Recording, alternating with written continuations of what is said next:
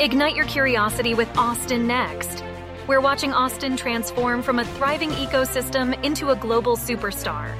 With our host, Jason Scharf, we aspire to better comprehend the true nature of innovation. Together, we will uncover what makes a successful ecosystem and navigate the technologies shaping our future. Now, let's dive into what's next.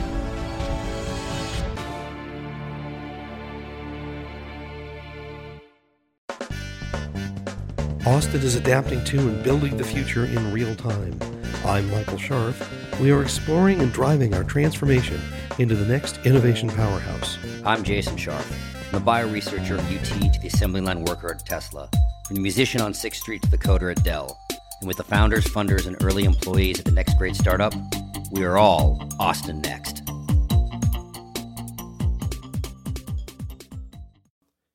From all of us at the Austin Next podcast, welcome to 2022. We wanted to start this year with someone well connected, someone who knows Austin really well, and so we've invited Amber Gunst to join us for the first podcast of the new year. Amber is the CEO of the Austin Technology Council. ATC is the leading voice for technology in Central Texas. Since 1992, ATC has been the informed opinion leader, providing member companies with the insights resources, and the connections they need to grow and to thrive. Amber first joined the Austin Technology Council in the role of Head of Sales and Membership Services. Soon, she became the interim CEO and then the CEO of the council. Amber previously spent four years at the Greater Austin Chamber of Commerce, focused on membership and retention. Directly prior to her role at ATC, Gunst worked for a global staffing firm, and this role allowed her to develop a strong understanding of the talent and staffing needs for our region's tech companies. Amber, welcome to the Austin Next podcast. Thank you, Jason. We really appreciate you joining us today, and we're going to spend some time talking about what we're calling the Austin narrative and the superpowers behind it. Given your background and experience, how would you describe what's going on in Austin today? You know, it's it's an interesting question. I think there are a lot of people who keep pushing on are we the next silicon valley? Or the, the silicon hills? Are we the next this the next that? And i think what we are is we're just a continuing evolution of what austin is and what austin has been. And you know we're seeing a lot of growth. We're seeing a lot of people come here but that's because we have a stable economy. That's because we have a stable environment within what we're working with in central texas. And we also have a focus as a region as opposed to we're just trying to have our city be the big winner and I think when you when you put all of this aspect together and you have this very collaborative nature, people are attracted to that. And you know, there's a very unique thing in Austin in which people actually want to help each other. They they want to see growth, they want to see the advancement, they want to see people have opportunity. They want to see what else we can do and, and what else we can create here. And I think that's what makes it unique. And I think just that humble roots and that, you know, we're gonna we're going to make it work no matter what aspect that the people that are originally from Austin, the people that came here or have been coming here over the last 50 years and and the folks that are are identifying that now are attracted to it. I've definitely noticed, you know, 10, 15 years ago at the peak of, you know, Silicon Valley, you always wanted to, as you said, you wanted to be the next Silicon Valley. And that's when we saw the Silicon Hills, Silicon Alley, Silicon Beach. And but it's definitely at least in the year that I've been here and the couple of years that we've been following Austin. You're right. It's now it's we're the first Austin, and and what does that kind of mean? Yeah, and I think that's important. I was in Salt Lake or I was in Utah this past spring, and and I was looking at some stuff in Salt Lake City, and they were like, "Oh, we're Silicon Slopes," and I think that there's this aspect to attach yourself to something that's bigger and something that's shinier and something that's brighter which Silicon Valley has had a lot of success and they've done some really amazing things. I mean, most of the technology that I have at my disposal comes out of Silicon Valley or the original ideas out of there. So so it's not to take anything away from it, but I think that cities become more you know they they become more prosperous and and they they lift up their citizens much higher and they provide more opportunities for people who were born here or moved to that city if they're if they're focused on becoming their own city as opposed to the next something yeah no that makes a lot of sense so how does the austin technology council kind of fit into this innovation ecosystem You know, it's interesting. I, I, I bemoan a lot, and not in a negative way, but just in a, uh, you know, understand what that Austin is more way. That the press outside of Austin, and, and even some of the press within Austin, is very focused on Austin as a scrappy little startup city, and we are. We we've got a scrappy little startup scene. Most cities that have a tech focus and have tech entrepreneurs and growth have a scrappy little startup scene Austin is so much more than that. They have we have established technology companies, companies that have been around for more than 30 years. We have companies that, you know, if you look at NI, if you look at Dell, if you look at Silicon Labs, those companies have been around for a very long time. They have a lot of structure, they have a lot of growth. If you look at PlanView, they've been around for a very long time. They were founded out of here and they're a software company. We have these really strong, really wonderful relationships with these companies, but there's not higher and they provide more opportunities for people who were born here or moved to that city if they're if they're focused on becoming their own city as opposed to the next something. Yeah, no, that makes a lot of sense. So how does the Austin Technology Council kind of fit into this innovation ecosystem? You know, it's interesting. I, I, I bemoan a lot, and not in a negative way, but just in a you know understand what that austin is more way that the press outside of austin and, and even some of the press within austin is very focused on austin as a scrappy little startup city. And we are. We, we've got a scrappy little startup scene. Most cities that have a tech focus and have tech entrepreneurs and growth have a scrappy little startup scene.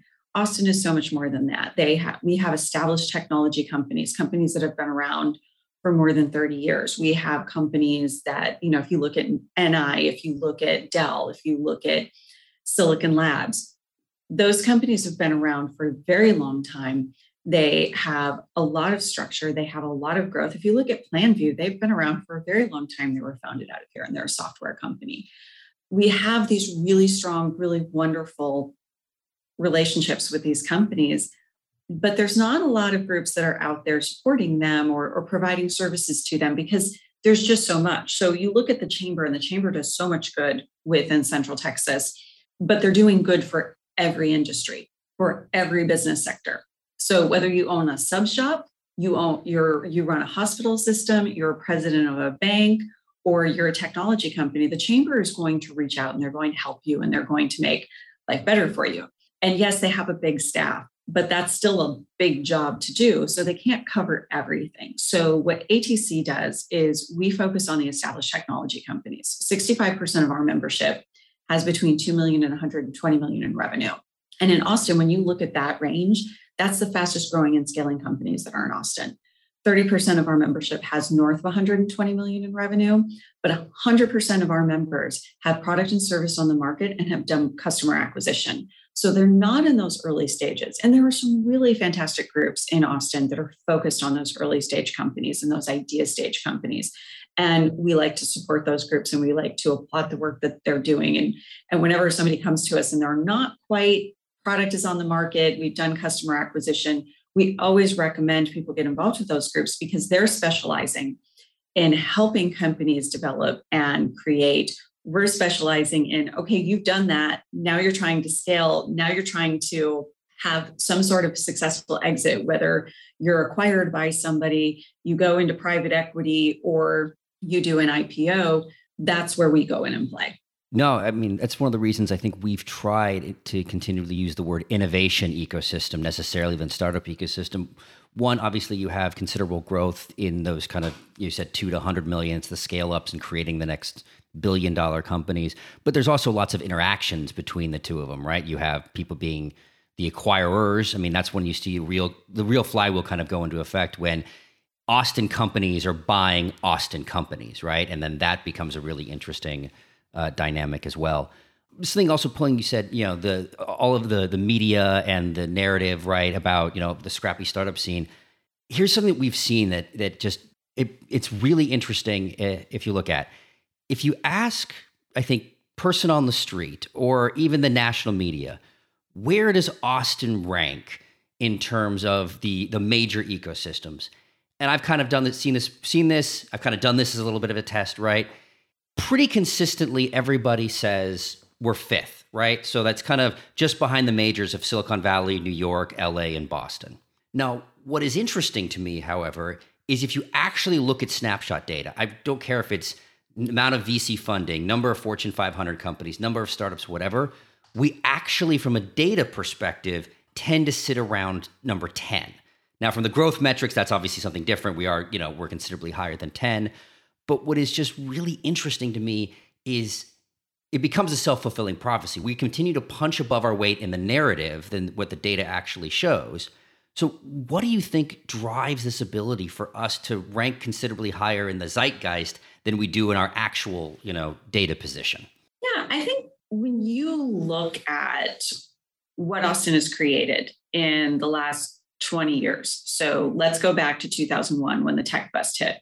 And there were a few big companies that were bringing a lot of people into Austin from, from the West Coast and the East Coast. And we're going to we're going to give you these jobs. We're going to do all these things. This was in the late 90s. 2001 comes along and the tech bust hits and these folks got laid off in droves and they lost their jobs and they couldn't find jobs because there weren't enough jobs for people to hire. So what a lot of these folks did was they started companies or they started doing consulting work. And that was brilliant because where that scrappiness comes from in Austin, it's because these folks had to get scrappy and they had to be really conservative about everything that they did.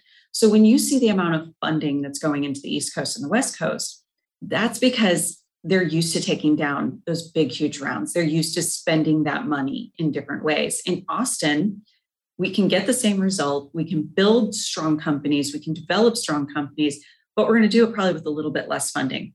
And we're going to do it so that when we have an exit, we can have a successful exit, and our people who help us build our businesses get paid out on that equity. And we're looking at it from the aspect of, you know, we're, we're going to actually build culture based on what we want our company to look like and feel like instead of well we're going to have a foosball a kegerator and everybody's getting a road bike and a fitbit.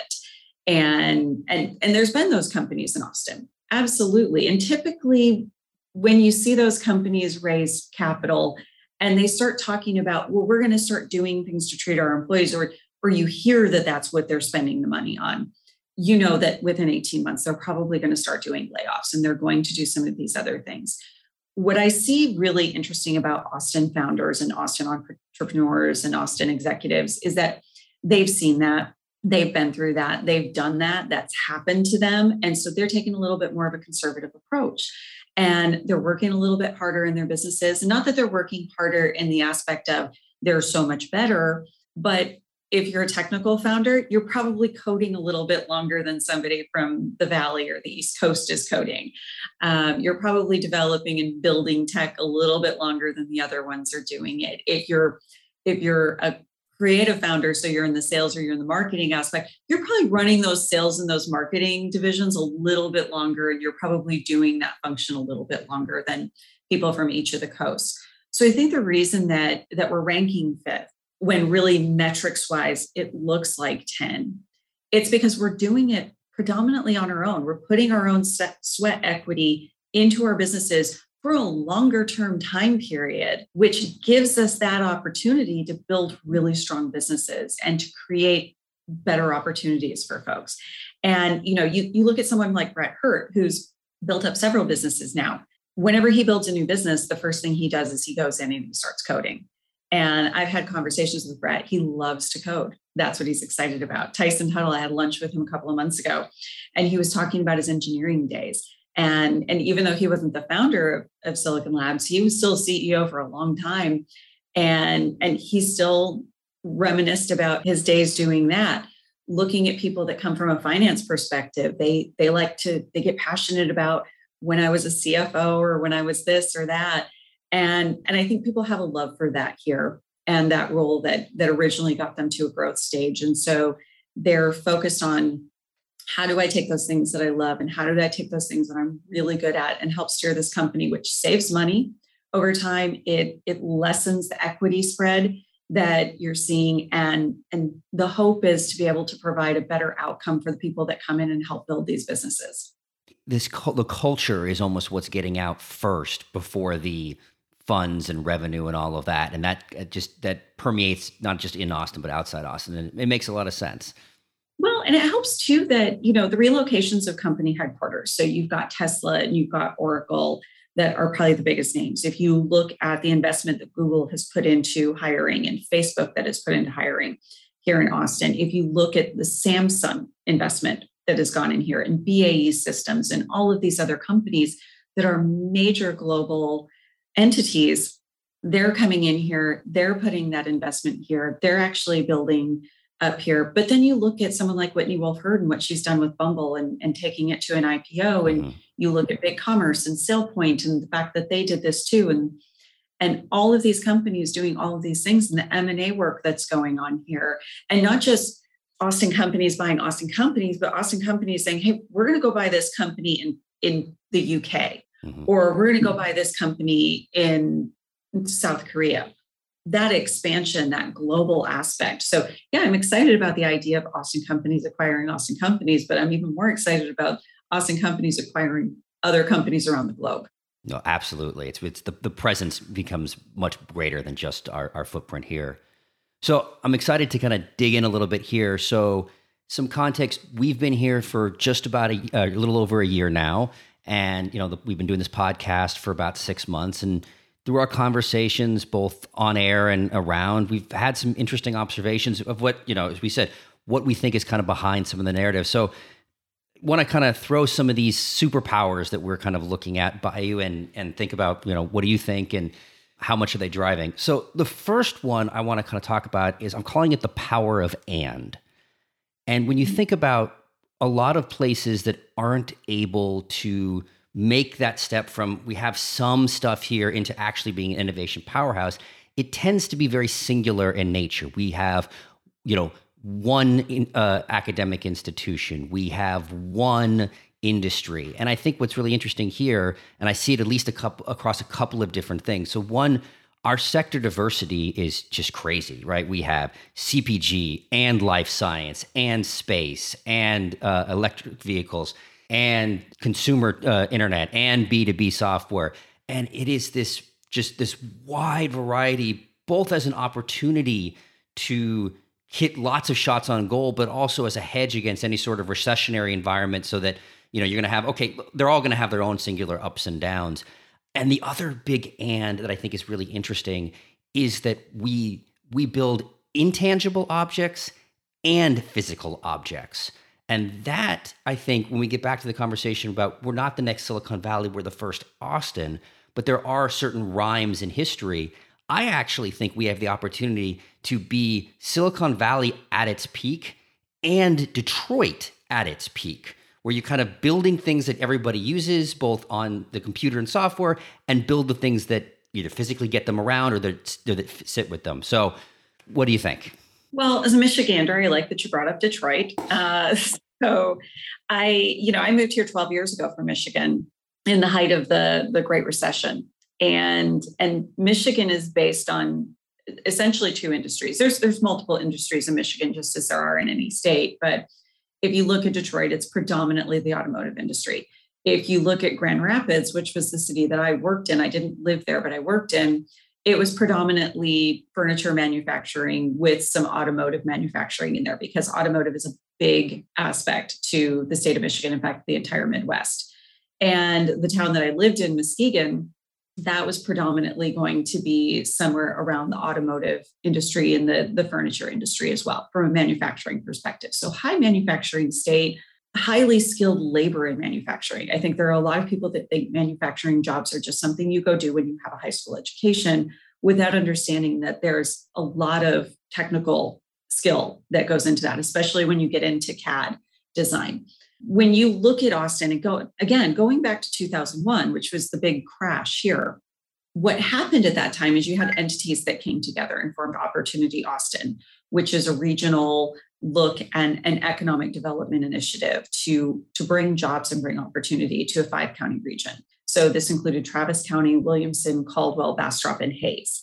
And, and it, and it didn't just include their chambers of commerce or their economic development divisions, it included the state government, It included the city governments, it included the county governments, it included all of the business councils and associations within those regions or within those counties that came together and said, we want to try to solidify, we want to try to grow this. And so what that did is that looked at and said we, we needed a diverse economy because Austin got hit so hard because we were relying so hard on hardware and software technology as opposed to looking at all of the different aspects. So all those different industries that you brought up, some of them have been in different pockets of the region for a while, but really that growth has been over the last 20 years. And it wasn't accidental. It was designed for a very long time.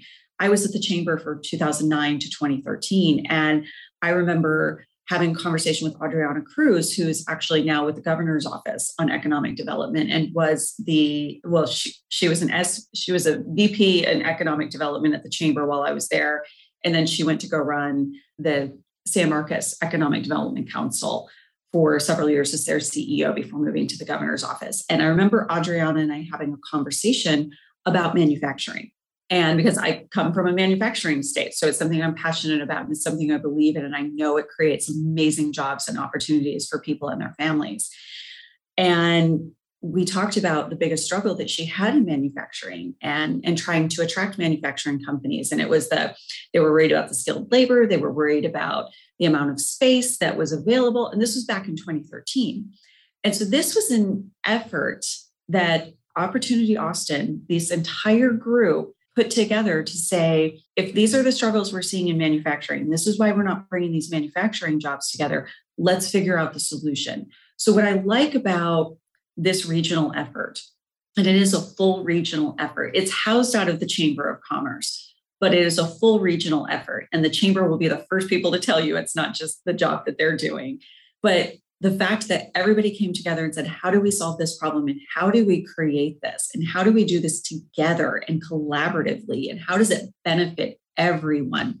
That's something that happens. So you look at Tesla and you look at the fact that we won that, and that was a big deal. You look at Samsung and the fact that we won that, and that was a big deal. You had executives from different counties, economic development corporations supporting those deals landing in Del Valley, landing in Taylor. We wanted those for our region. So it wasn't, oh, you should come to my town instead of their town. Once we knew they were narrowing in and zeroing in on these areas, the entire region came together to support and promote winning those deals. So it's not just, hey, this one little thing happened or this thing happened. It's everybody pulls together. Everybody does this because when those deals are won, everyone celebrates it and it benefits everyone because that Samsung fab going into Taylor is going to benefit people all over the region. The same thing with Tesla. It's benefiting people all over the region. So that's our focus. And, and that's why we keep winning these deals. I want to dig in a little bit on the opportunity, Austin, um, because we are relatively new, as Jason said, to Austin, mm-hmm. and you don't hear about it very much. A very similar thing happened where we used to live in San Diego, as the, you know, when we had the, the peace dividend in the mid 90s, and in San Diego was very much built around a defense community.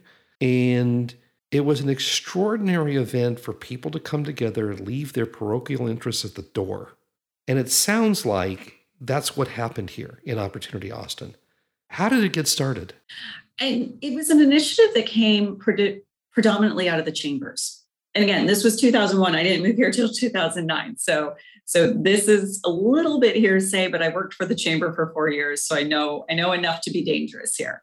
But it it really came from the economic development corporations and the chambers coming together in the counties and and really saying how how do we do this? Now leadership initially came out of the austin chamber because that the austin chamber actually housed the economic development corporation for austin as well at the time. But it wasn't just hey we've got this idea and we think this is what everybody should do.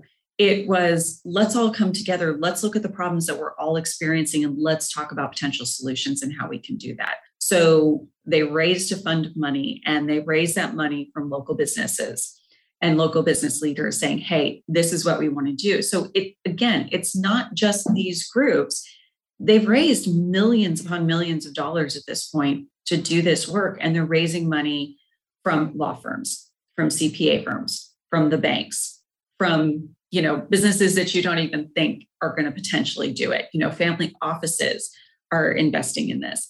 And they put that investment in there because they want to invest in our region.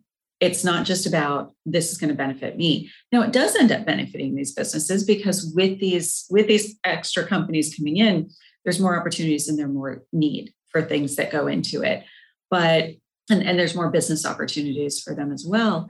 But it's really about we want to see everybody succeed. So Opportunity Austin is is about more than just bringing jobs here. It's about helping build education initiatives throughout the region so that even if your child doesn't want to go to college, they have access to training for skilled labor jobs that give them an opportunity to do really great work.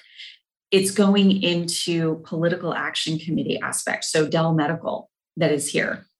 Opportunity Austin developed a political action committee to be able, or well, the chamber built a political action committee, but Opportunity Austin contributed to it because it was a regional aspect to help get that bond initiative passed so that we could get that medical school here. Brackenridge at the Brackenridge at the time, it it needed to be torn down. It, it was outdated. It, great staff, amazing care there, but it was a hospital that was built in the 50s or the 60s. I can't remember exactly when. And it just wasn't functioning in the way that a modern medical institution needed to, especially for a region that was expanding so much. So you saw people who, even though they lived in San Marcos, if if a family member or a loved one was diagnosed with a specific disease like cancer, MS, or or anything else, they were either going to Houston or they were going to Dallas. That's a really significant distance, especially when you're living in a major metro area that doesn't really have the opportunity to provide medical care at a research level. So it's not that we didn't have great hospitals in the area, we didn't have the research hospitals in the area. And that is a really critical aspect. And it was actually one of the biggest shocks that I had in moving to Austin. I remember moving here and saying, Where's our where's our university medical system? And they said, Oh, that's like in Houston and Galveston and Dallas. I'm like, Galveston, what are you talking about? So, you know, great, great school out in Galveston. I know that now, but when I first moved here, I was like, Galveston. And and so this is just an opportunity for for Austin and for our region to have state of the art medical research and, and facilities here. So again, it's about more than just let's bring jobs here, let's bring businesses here. It's let's make sure we've got great K, K through 12 education. Let's make sure we've got colleges and universities that are being supported here. Let's make sure we've got great Head Start programs. Let's make sure that we've got all these different aspects because we we need to have talented people entering the workforce and at all levels. There you go. Absolutely. I want to get back to the next superpower that we see for for Austin, and that's the flywheel effect. People, companies, capital moving to Austin, which creates more opportunities, which drives more people, company, and capitals moving to Austin. And eventually it becomes enough of a critical mass that it's a gravitational pull, if you will from other locations to here in Central Texas. What do you think about that? That that's a great question. When you look at at the number of people that have moved here, and I remember talking with Sharice Bodish at the chamber. We we known each other for years, and we did a check in at the beginning of the COVID pandemic in March of 20. I think it was actually early April of 20. We we got on the phone together and like, how are you doing? What's going on? She was asking me the same questions, and and I remember us very naively at the time going, oh, we think everything's going to slow down and stop. And, and I think it was like a month later, we saw that it wasn't. People were still moving here. You had all of these people coming here. And I think that when you look at the series that that Jim Breyer has been doing about, you know, why why companies should look at moving to Austin or hiring employees in Austin, and why investors should invest in Austin-based companies, and why Austin is you know his go-to on the map and not just because he's the biggest ut fan i've met and i've met a lot of big ut fans but really looking at all of these different aspects and and knowing that that this growth is happening and and it's coming and and it's been coming. It's it's not something that's brand new. Before the pandemic we were we were averaging 150 people moving here every day. During the pandemic it went up to 165 so that's definitely a pretty significant growth number in a year and a half. We do have people moving out, but we've got more people moving in than are moving out. And so what we need to focus on right now, because this growth is not going to stop, it's going to continue, it's going to continue expanding. And it's not just Austin, it's the entire region. But what we need to focus on is we need to focus on building a transportation and traffic infrastructure that is going to make it possible for people to be able to live here in a way that they're not sitting on Mopac or 35 for hours at a time trying to get to and from. We need to build more affordable housing so that people who provide services or provide essential needs that we have. And, and part of those essential needs are people who work in the food service industry or people who provide entertainment for our entertainment district, which we love so much. Being able to provide affordable housing for those folks is critical. And being able to provide density mm, planning in the aspect of look at the domain and how much it's growth and look at how much people enjoy being at the domain looking at downtown and seeing the growth that's happening there but also looking at the new development the grove in the rosedale area where you've got that. So doing more planning where we're, we're creating opportunities for people to live and work and do their shopping and be able to be walkable is going to be really key. So i think making an effort into actually planning for our city instead of just seeing what happens. Because if we if we're if we're deliberate about how we plan for our city we can keep our charm. We can keep our history. We can keep these neighborhoods that we love so much and that that are important to us and still have the growth that we need. We just need to be deliberate and we need to be thoughtful about how we're planning for that growth. And i think that's the biggest challenge that we have there. And if we don't start doing those things now the growth is going to be unsustainable for us. And and it's going to be miserable to live here. And we know it's going to be miserable to live here because we've seen it happen in other cities and other regions that didn't actually plan for that. And we don't want anybody living in a u-haul in a parking lot because they're making six figures and that's all they can afford we, and we've not seen that happen anywhere else it's never happened anywhere i'm not i'm not naming names but it, it's happened so for kind of the, our next observation, uh, you actually hit it already, which is just it shows how much it, that it is. Is the open network and the culture of help, and it has been shocking to me, and I mean this in the best possible way. The how quickly I said in a year we've developed strong networks here, and how deep I, I tend to think of the the innovation ecosystem as the onion, right? You have the multiple layers as you get deeper down, and how deep into the onion that we've gotten, and it's been driven by a couple of things. One is people wanting to introduce you to other people, saying they're going to do it, and then actually doing it, which is a surprise, sometimes a surprising thing, right? When eighty percent of people, you have to remind us to do it, but we definitely want to. when eighty percent of the time they actually follow through, which is sometimes a reflection on other places, it's like, wow, okay, then that you actually meet others, and then just I said the openness. Um, you know, I, I was uh, invited to an event with a, a number of venture capitalists that probably had a few billion under management in that room. And when I look at other places, you know, in San Diego, that room didn't necessarily exist. And if I was in New York or Silicon Valley, there's not a chance I would have ever gotten into that room. But mm-hmm. due to the fact people says, "Hey, this is an interesting opportunity, and I want to bring you to this type of thing," that is a really unique situation that I found in Austin. That I definitely want one of those as we as you continue to have people come in that we keep that right and that keep that kind of that type of culture and that type of networking and openness. And Jason, I don't think we're going to see that go away because we we've seen in Austin, and, and sometimes people write articles and put them out there that if that's not your attitude and that's not your mentality, you don't fit in here. And we don't want people to, to feel like they don't fit in here. But if you're choosing to not to fit in, or if you have an elitist aspect to how you're viewing things, that's not going to play well in this community. It's just, it's it's not how we operate.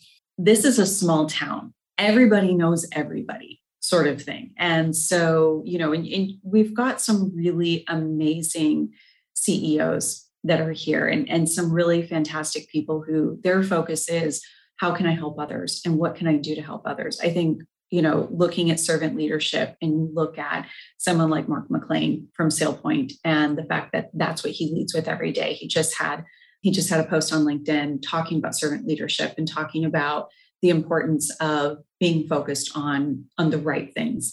And you know, you you look at someone like Janice Omadeke who chose to be in Austin because and chose to build her company mentor method here in austin because of the the outpouring of support that she received from the community and not just the folks that were involved with mass challenge which is what initially brought her here but everyone that she met everyone that she spent time with made her feel welcome and let her know that they wanted her to be here. And i think that's what makes austin special. There's no one that is unwilling to help another person. And and there's no one that's not